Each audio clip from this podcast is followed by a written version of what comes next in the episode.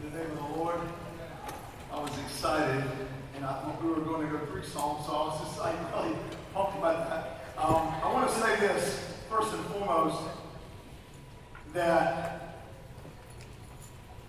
it's a great day to be a Buccaneer. I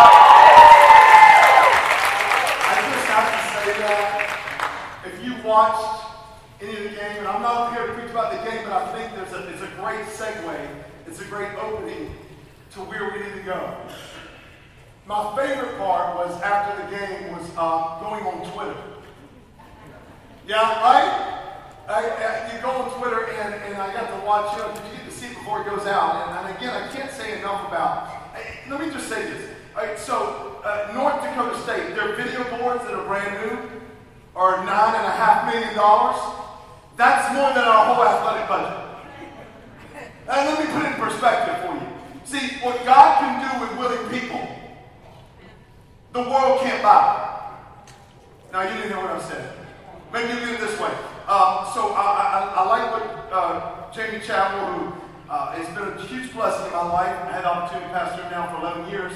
And just to see the, the growth, to see him crying as he started crying, was, I really like that because he was believing in something that was big. And it wasn't just a game, it was believing in the Lord Jesus Christ. Like, I like the guy that I follow to talk about Jesus. I don't know about you. But I like that. And so what happens was to see him, even in the midst of that, know that there was still peace. My favorite part of the interview was when he was talking about the game. And y'all know, to bring some up to speed there, we, we kicked at the end of the game to try and win the game. It was at the last second. And literally, I mean, it was a great kick. I mean, tons of legs, impressive. And at the last minute, it just kind of went to the left of the goalpost at the last minute. And I love what Coach Chadwell said in the interview. He said, you know, I, I mean, our guys fought hard. You know, you could see the tears in his eyes in the middle of it. He said, but I have one question. I want to know who cut the air conditioning on at that moment it made the, well, anyway. So it was really neat to see in the midst of that, to see that there was still a peace of God. In the midst of whatever is going on, you and I have the opportunity to have the peace of God. That's why, that's why we're spending time in the book of Galatians. That's why we want to talk about courage. Because it's so short today in Christianity. To see people truly living out that. Listen, there's a lot of people that like Jesus, but there are very few people that love Jesus. Come on, somebody. And so what happens is to really live in that love. And so that's what I want to talk about. I mean, think about this. I was writing this down. It takes courage to live free in the Lord. What do I mean by free? I want to define freedom as being in love with Jesus Christ so much that we're not hindered by what anybody thinks, says, or feels around us. It doesn't even matter what it costs us.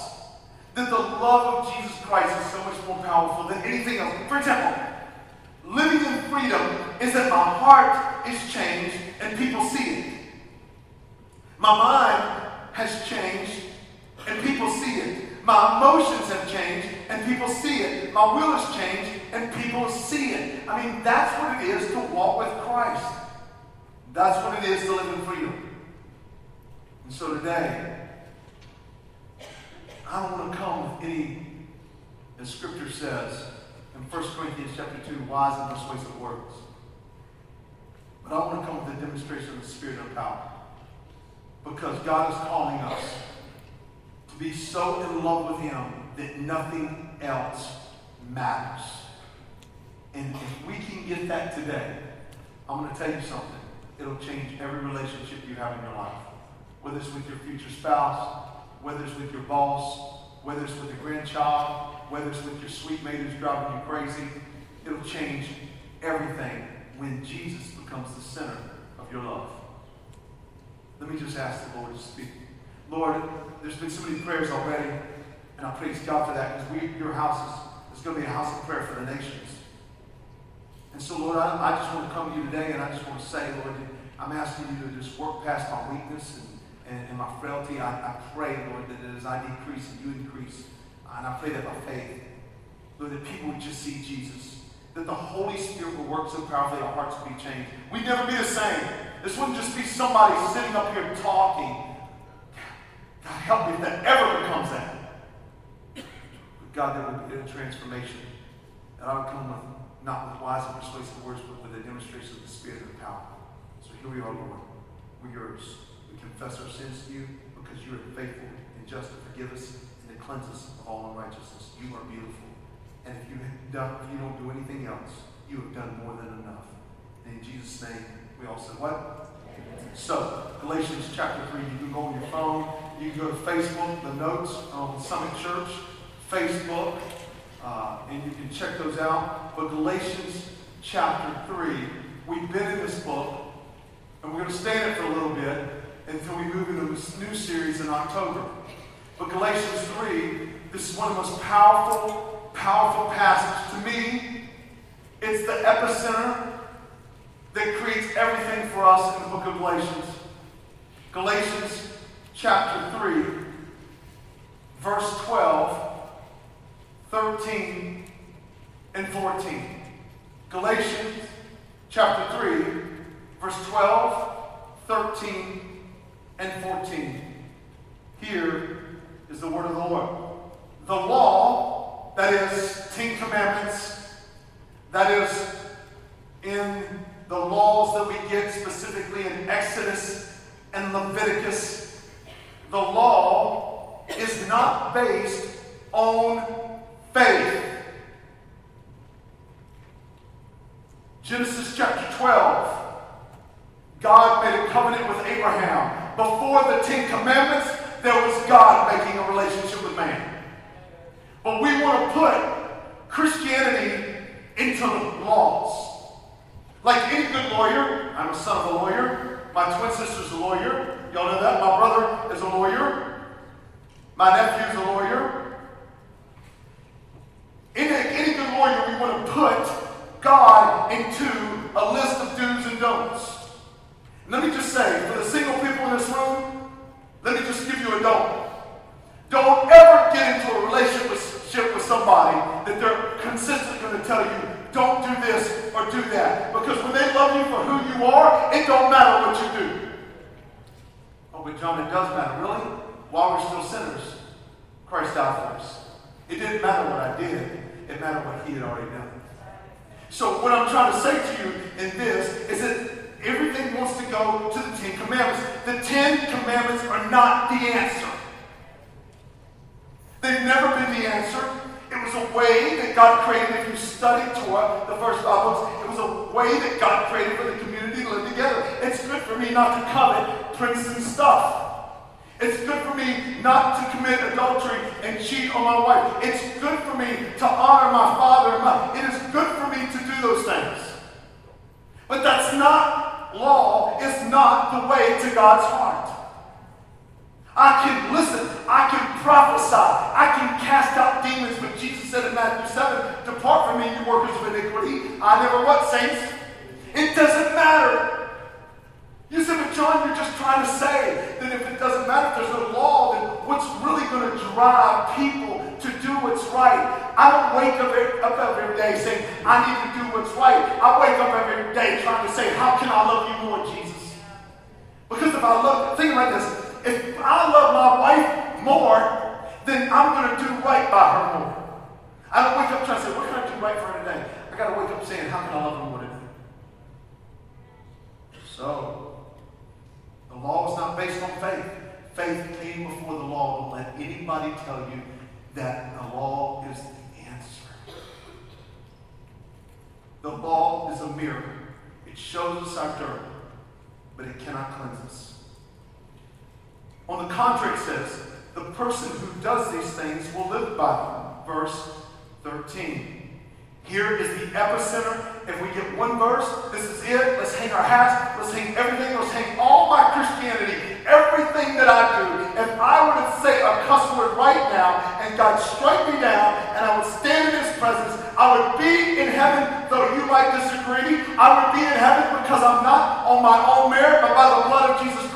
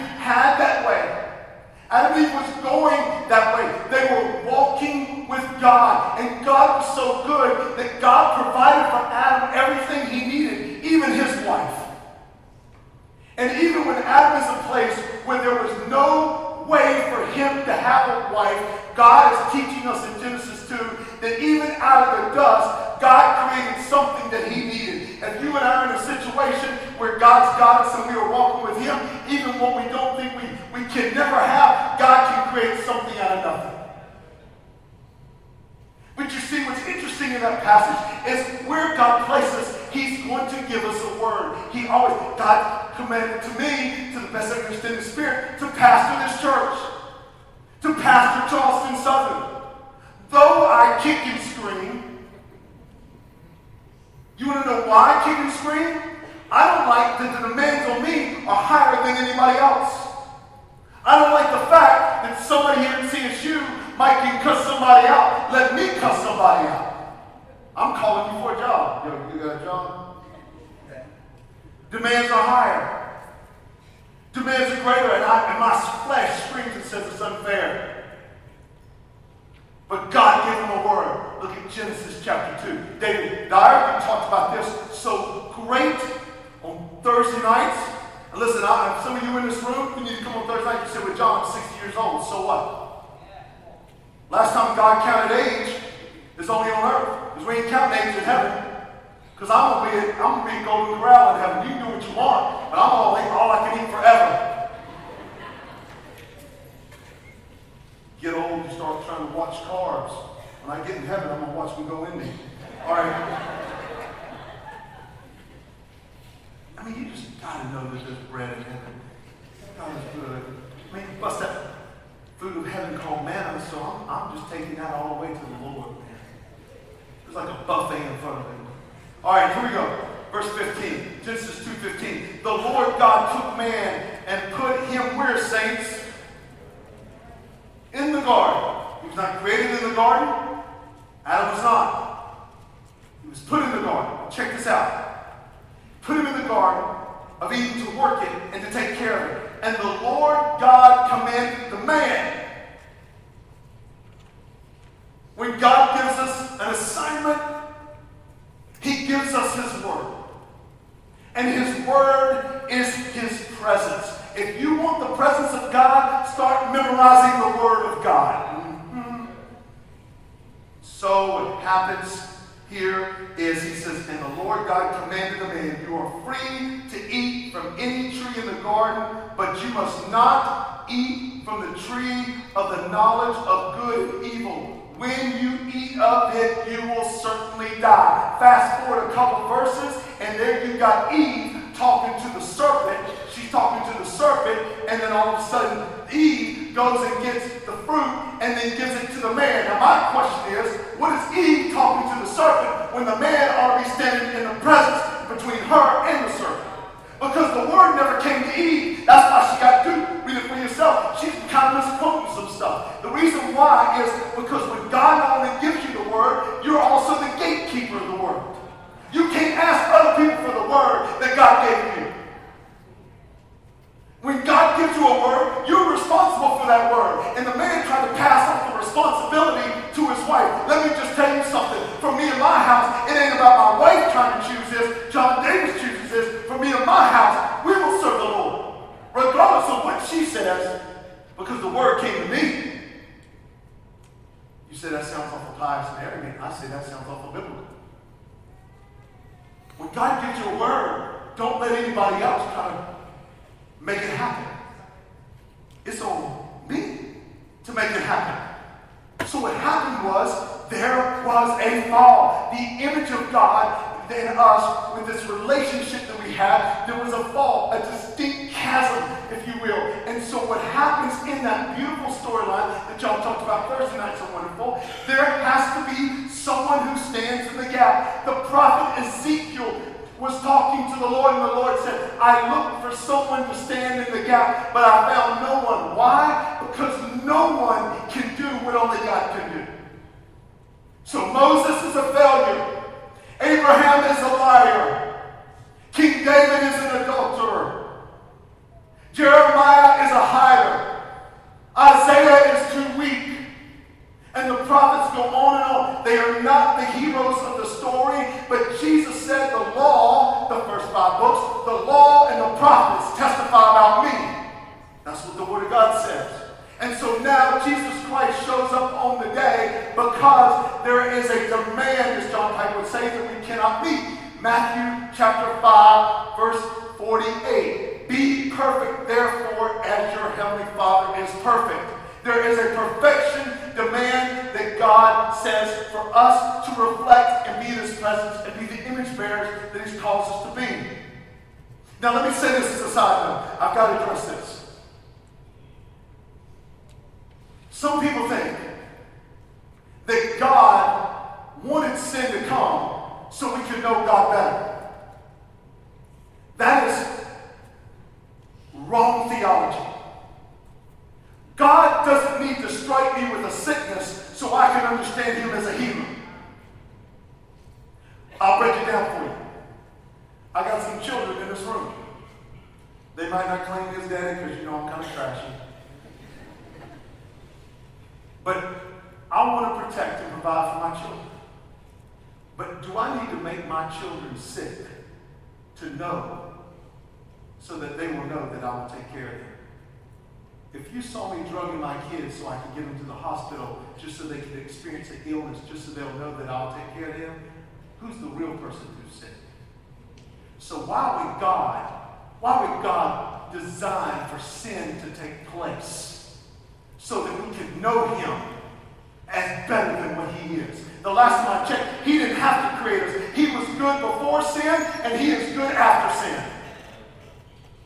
So God is good. So let me just kind of clear up some theology that was a little misconstrued construed on Thursday night. I, I, I got to clean that up a little bit because why? Because God doesn't need sin to be great. He already is great.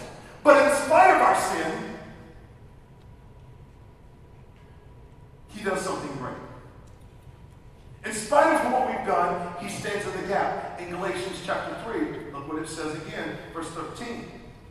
Christ redeemed us from the curse of the law by becoming a curse for us. For it is written, Cursed is everyone who is hung on a tree. The demand is perfection. We did not meet it, and therefore the demand now has a burden. A burden that, comes with it is called a curse. For the wages of sin is what? So somebody has to stand in the gap. In Ezekiel chapter 20, right? All the way through 22, he looks for this one who stands in the gap, and he found no one. But Jesus. Jesus comes and stands in the gap and becomes a curse for us. For cursed is everyone who hangs on a tree. The Old Testament, quoting the Old Testament. So therefore, Christ not only fulfilled our righteousness, but he took our punishment. Now, here's what redemption means. Are you ready?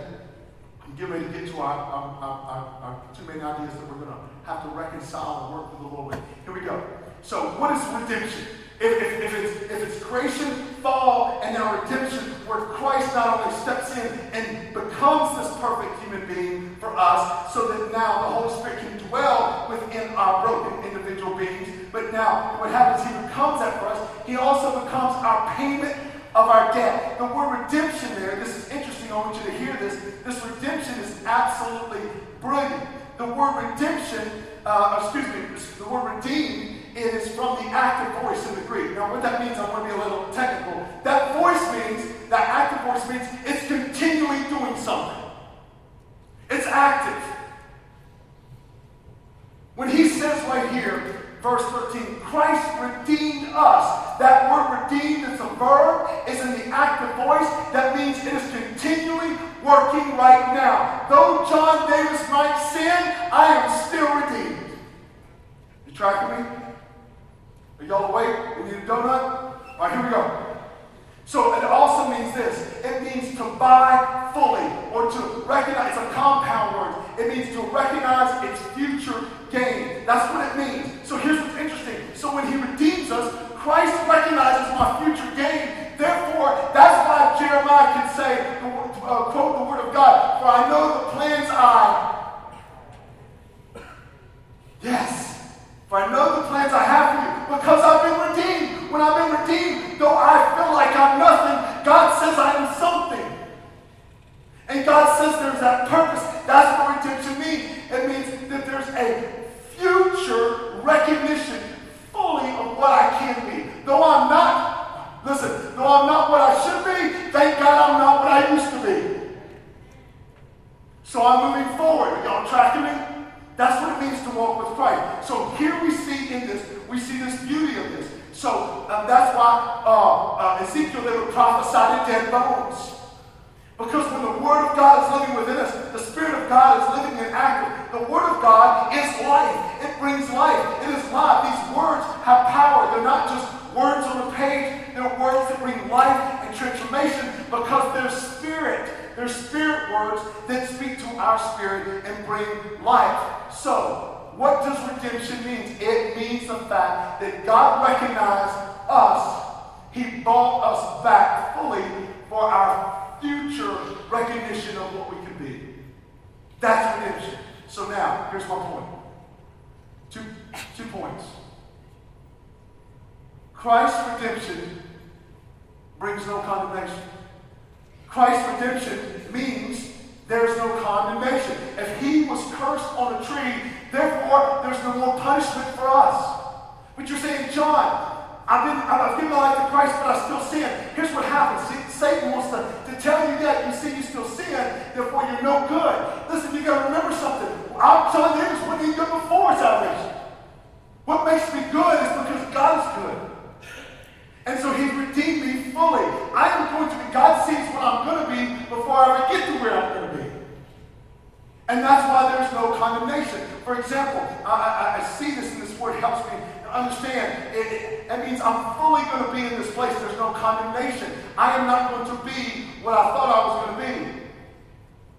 And so that's why in Romans uh, chapter 8, verses 1 through 4, let's just turn there. Let's just turn to Romans 8. This is going to make a complete sense. I'm going to break this thing down. Oh, Lord willing, the Lord's going to do it, not me. Romans 8, 1 through 4, check this out.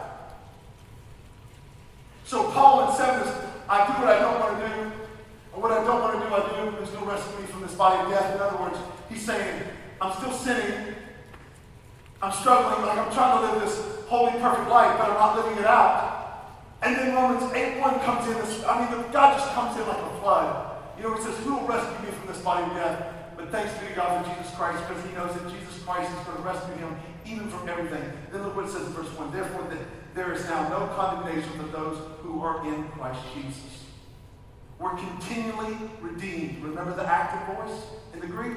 We're continually redeemed. When you sin, God still sees you. If you're a believer, let me just qualify that. If you're a believer, if you're born again, if you've died to yourself, surrendered your life to Christ, you are under no condemnation. Therefore, now there's no condemnation for those in Christ Jesus.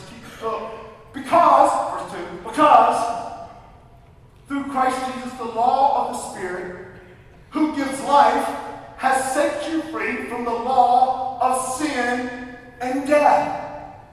We have been set free because of the Spirit of God, because of Christ's work. The Holy Spirit is, is, dwelling within us. So when I sin, the Holy Spirit convicts me.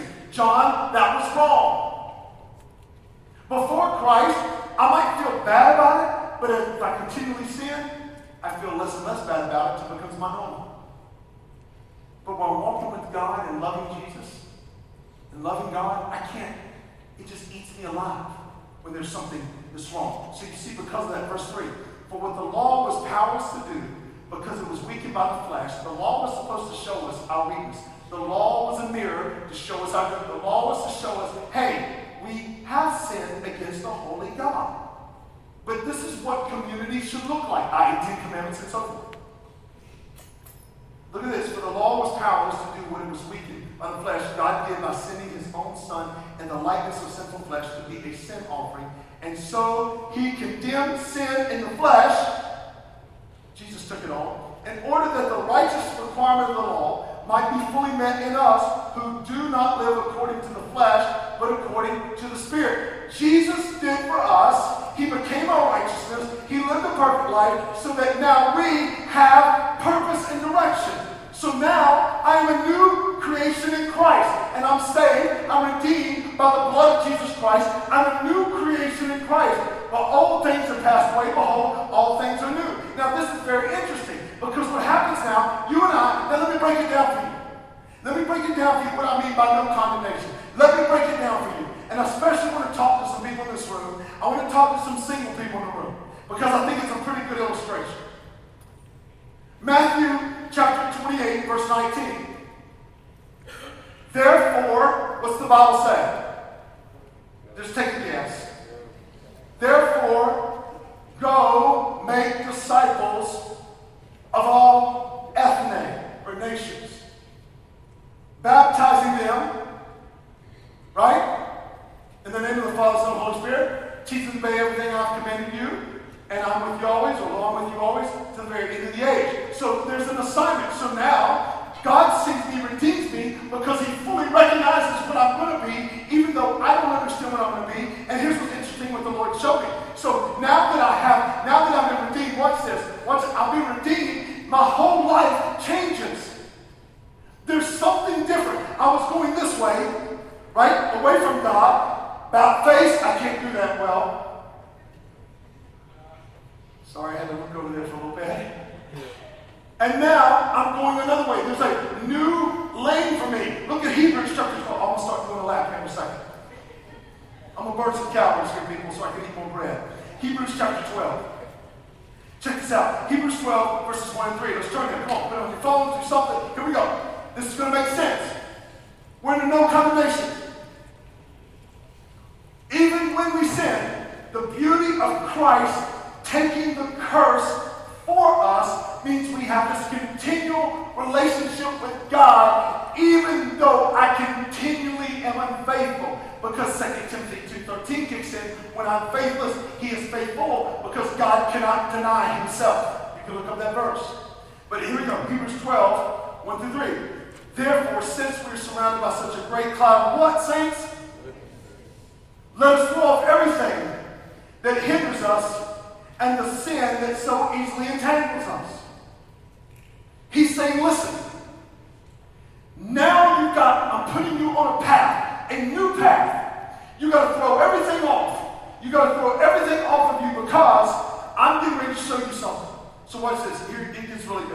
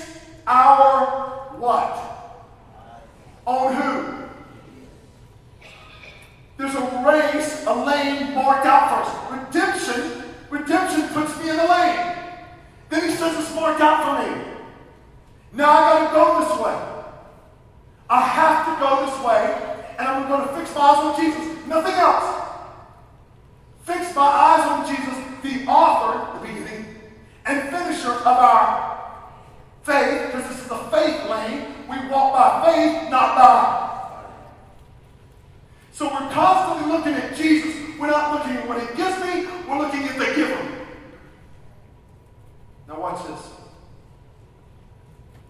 For the joy set before him, endured the cross, scorning its shame, and sat down at the right hand of the throne of God. Our lane might bring some worldly shame. Y'all tracking me? People to look at you and say, idiot. People to look at you and say, crazy. Weak. People take kindness for weakness. Come on, somebody. People take kindness all the time. When you're a Christian and you're kind, people will take and try to take advantage of you. They'll say you're a bunch of weak, wimpy Christians. Well, I want to tell you something. If I'm so weak, why don't you put the Bible in your hand and walk around the school? You're just too scared of the abuse you might take. Why don't you step up and be a real man? Because you're too afraid. You can blast everybody on Twitter and you can blast everybody on Facebook, but I don't ever see you speaking your mind around people because you hide behind a screen. Oh, there's shame walking with Jesus. There's people will try to put shame on you. And then what's worse is we try to put shame on ourselves, but then we sing, sing songs like this. Our shame was great, but Jesus, you're what? Greater. So there, there is shame. People are going to make fun of me being a pastor. I make fun of pastors. Some of them are straight out weird. Odd for God. Some of them got hair that scare me. Some of them have wild eyes that scare me. Some of them dress and scare me. Some of them talk and say, Jesus, uh, I don't even know what the eye is in Jesus. It scares me. Then I look at women with crazy hair on TV. This in multicolors. I'm like scared. It's crazy. But here's what happens. My job is not to look at them. My job is in verse 2 to fix my eyes on who? My job is to be Steven Furtick. I ain't here to know what a great preacher he is. My job is to be John Davis.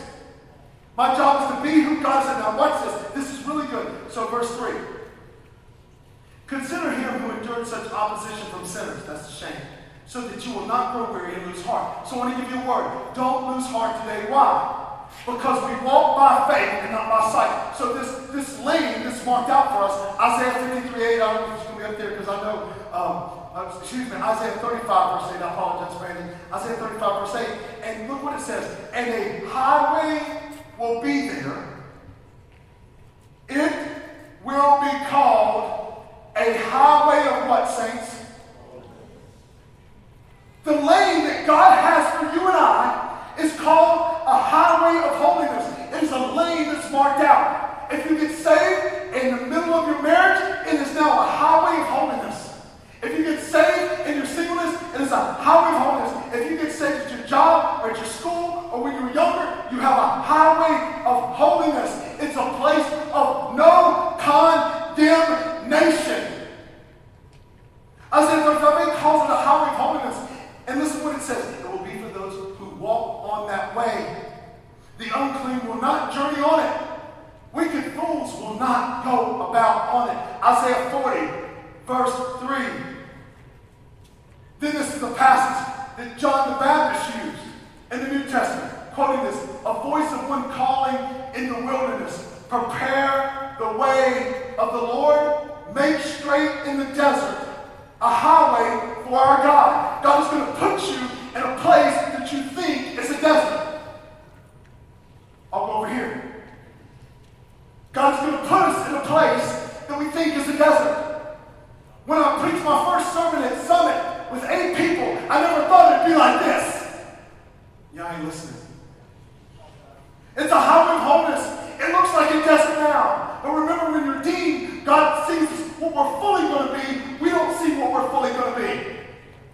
So we have, we fix our eyes on Christ, and God has a race a marked out for us. There's an assignment. Now, single people, this is where it gets really good.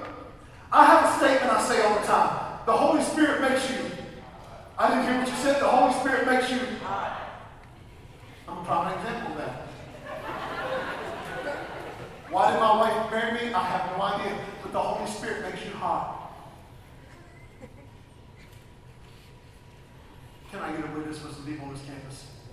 There are some people that are dating that outside of Jesus, we, they would never date. I'm just telling the truth. I would never put them together. I feel like I'm a pretty good matchmaker. You don't need Match.com, just go to John. I'm going to start my own site, John's Tinder.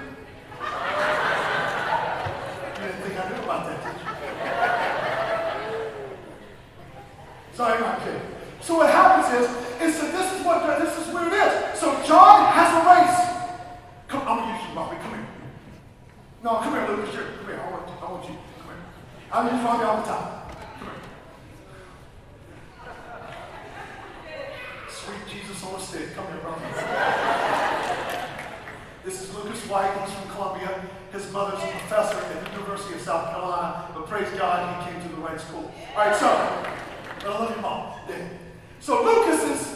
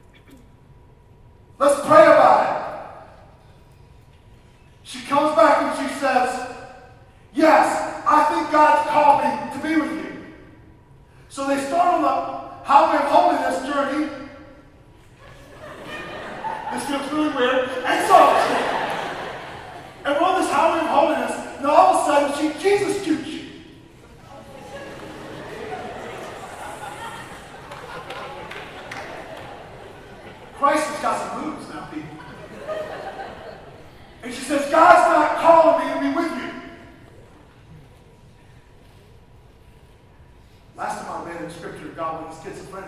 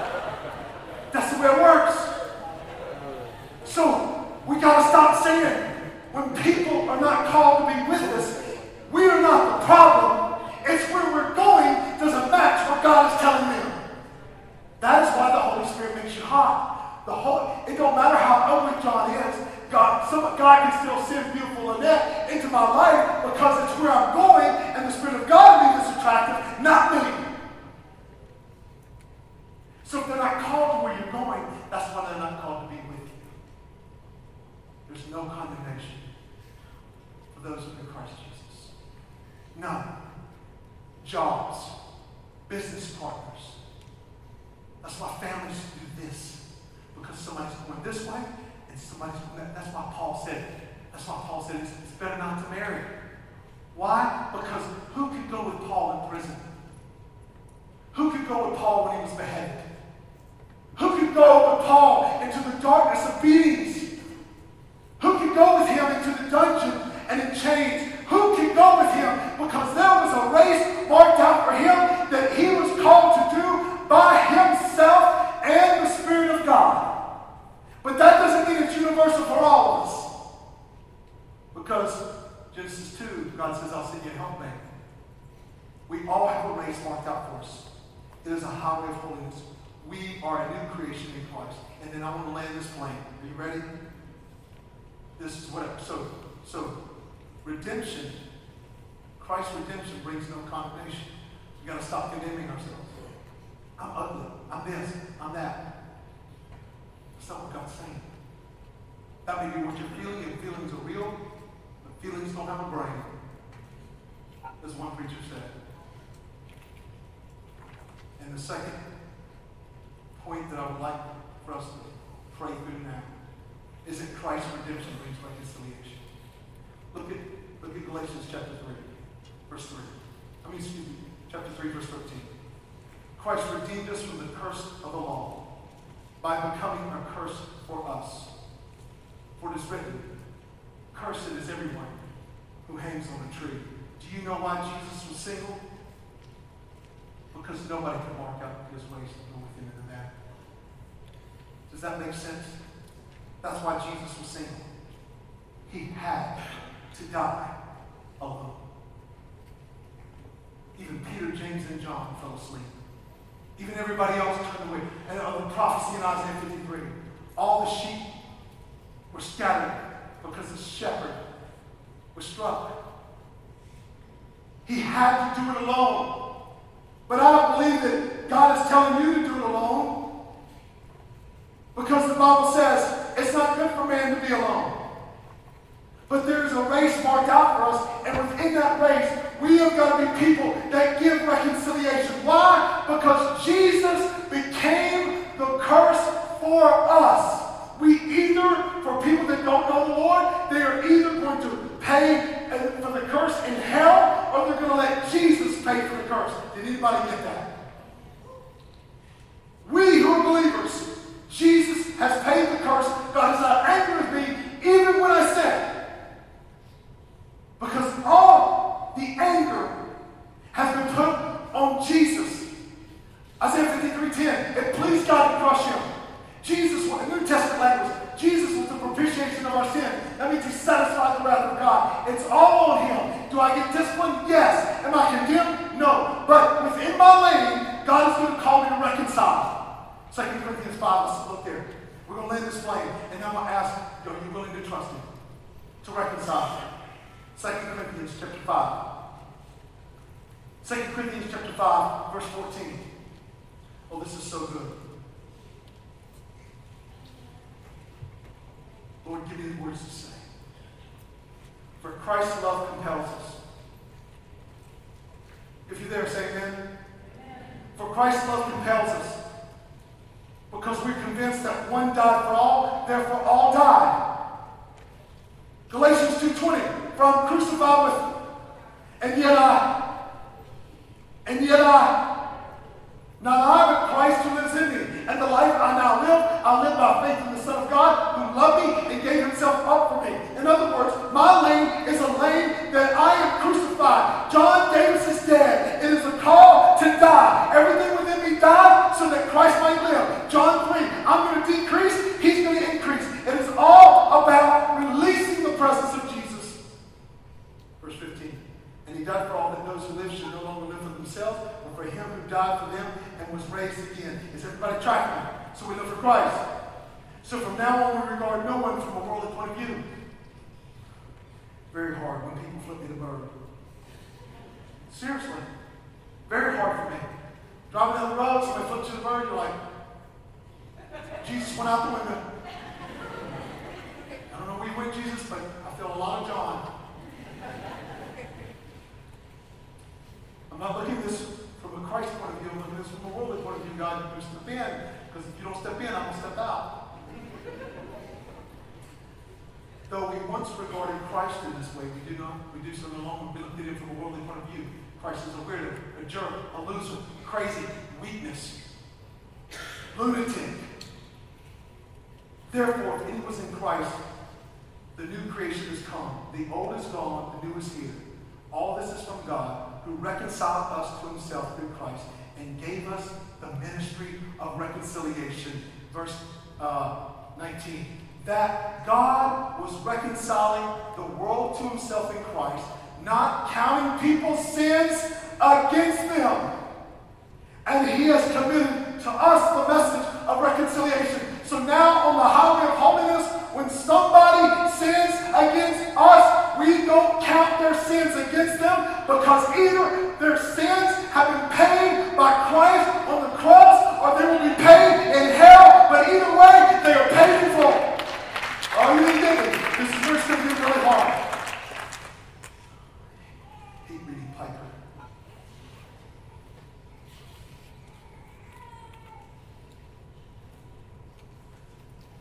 On the contrary, talking about Christ's work on the cross. Christ's work on the cross takes sins against us so seriously that to make them right,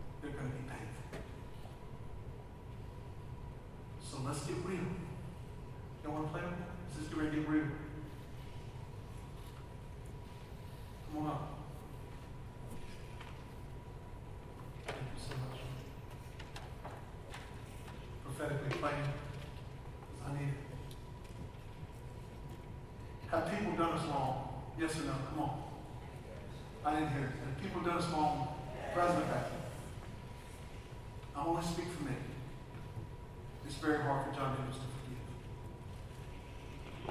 It's hard for me to forgive. It's hard for me to forgive Christians who do things that, that to me I struggle with. It's hard for me to, to forgive people. But here's how I know I can go the path of forgiveness. That what was done against me was so wrong to God and so offensive to God that somebody had to pay a debt. And God took that sin that was against you and against me. And he looked at that person and he said, if you're a believer, I'm going to put the punishment that should go to you because you hurt John, or the punishment that should go to me because I hurt you. I'm going to put his punishment on Christ on the cross. And if that person is a non-believer and they choose not to surrender the right to the righteousness of God and they try to live out their righteousness, God's going to say, now you will pay for that sin in hell. Because ultimately, when we sin, we're not sinning against the person, we're sinning against the Lord. But then it begs this that if I can't forgive, if Robbie sinned against me and I can't forgive him, then what I've said is this then Christ, your work on the cross is not enough. I need to punish Robbie for what he did. Let me take it from here, God. Jesus' death, horrific though it might be, is really not enough to satisfy the anger in me towards him. Redemption brings us to the place of reconciliation. Now, for us and for believers, there's no condemnation. We know that redemption brings that. We're excited about. We're excited that Jesus Christ died on the cross for our sins and people say they do rituals in church that they say that makes them right with God. That doesn't make them right with God. It makes them right with the church. But being right with Jesus is when we can see evidence or when that person knows I've surrendered my life. I am now not living for myself. My life is dead. I surrender my life to Christ, and whatever it looks like, my love and trust for Him is greater than my fear of where I'm going. So we're on this highway of holiness. And the offenses will come, Scripture says. Offenses will come.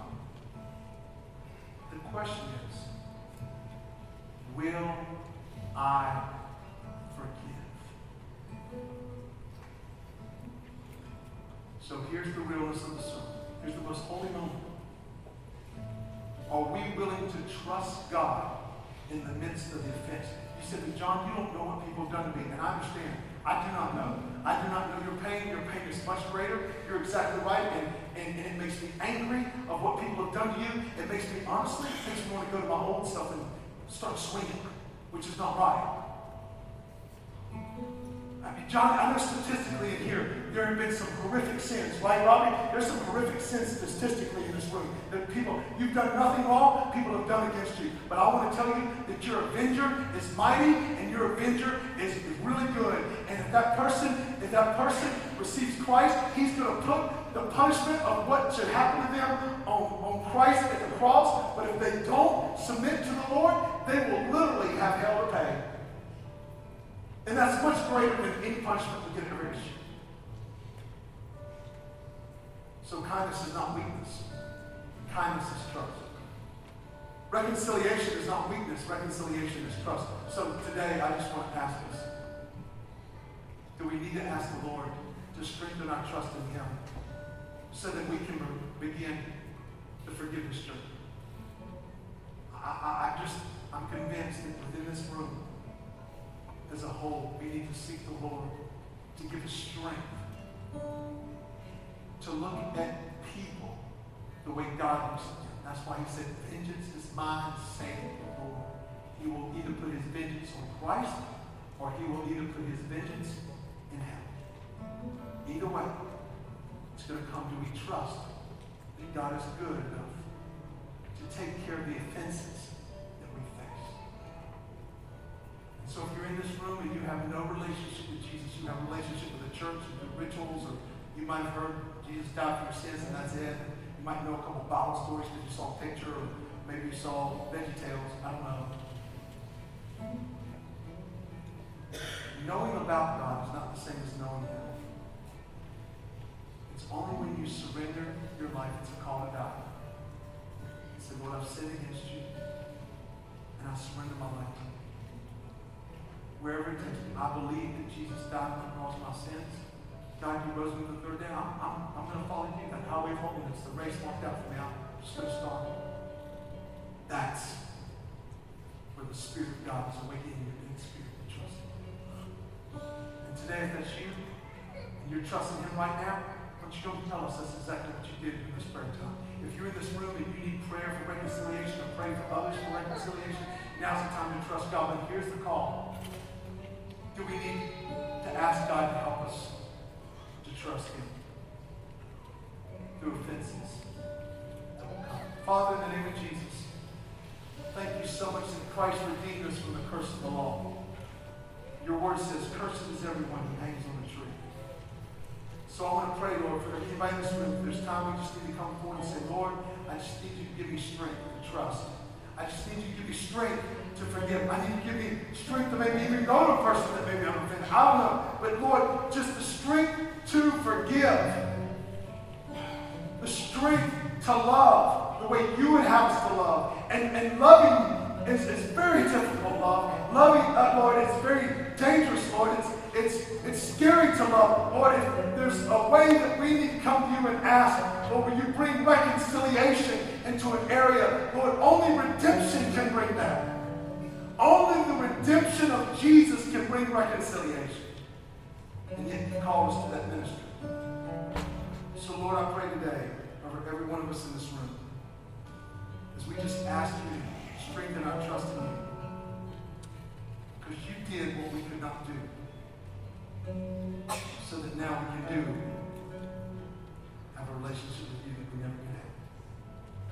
So we love you, Lord. Help us to trust. Though we were weak, you were strong.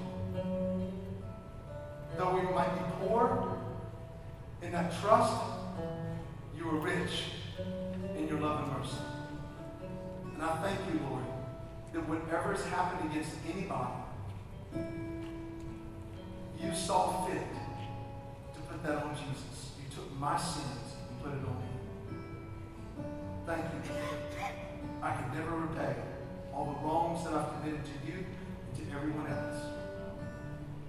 But you can repay my debt. Thank you, Lord. We worship you in Jesus' name.